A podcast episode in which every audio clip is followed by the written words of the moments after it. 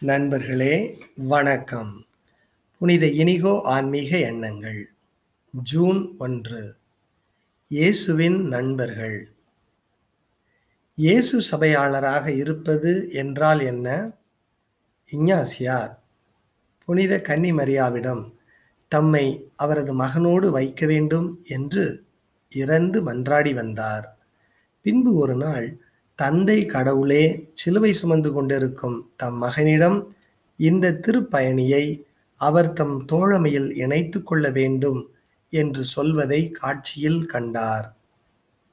இயேசு சபையாளராக இருப்பது என்பது இத்தகைய அனுபவம் கொண்ட இஞ்ஞாசியாரைப் போல தான் ஒரு பாவியாயினும் இயேசுவின் தோழராக இருக்க அழைக்கப்பட்டுள்ளோம் என்று அறிவது ஆகும். இன்றைய சூழலில் இயேசுவின் நண்பர்கள் என்பதன் பொருள் என்ன? சிலுவை விருது கொடியின் கீழ் தற்கால மக்களின் போராட்டங்களில் இணைத்து கொள்வது ஆகும்.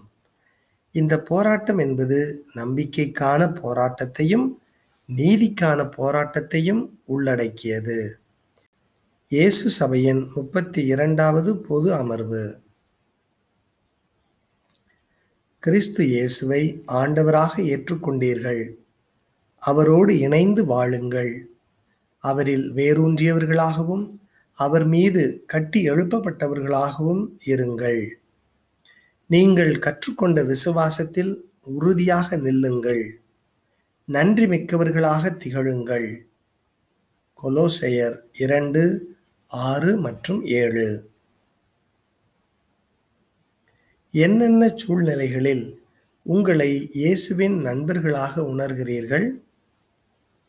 இப்படி உணர உங்களுக்கு உதவுவது என்ன? கண்டுபிடியுங்கள்.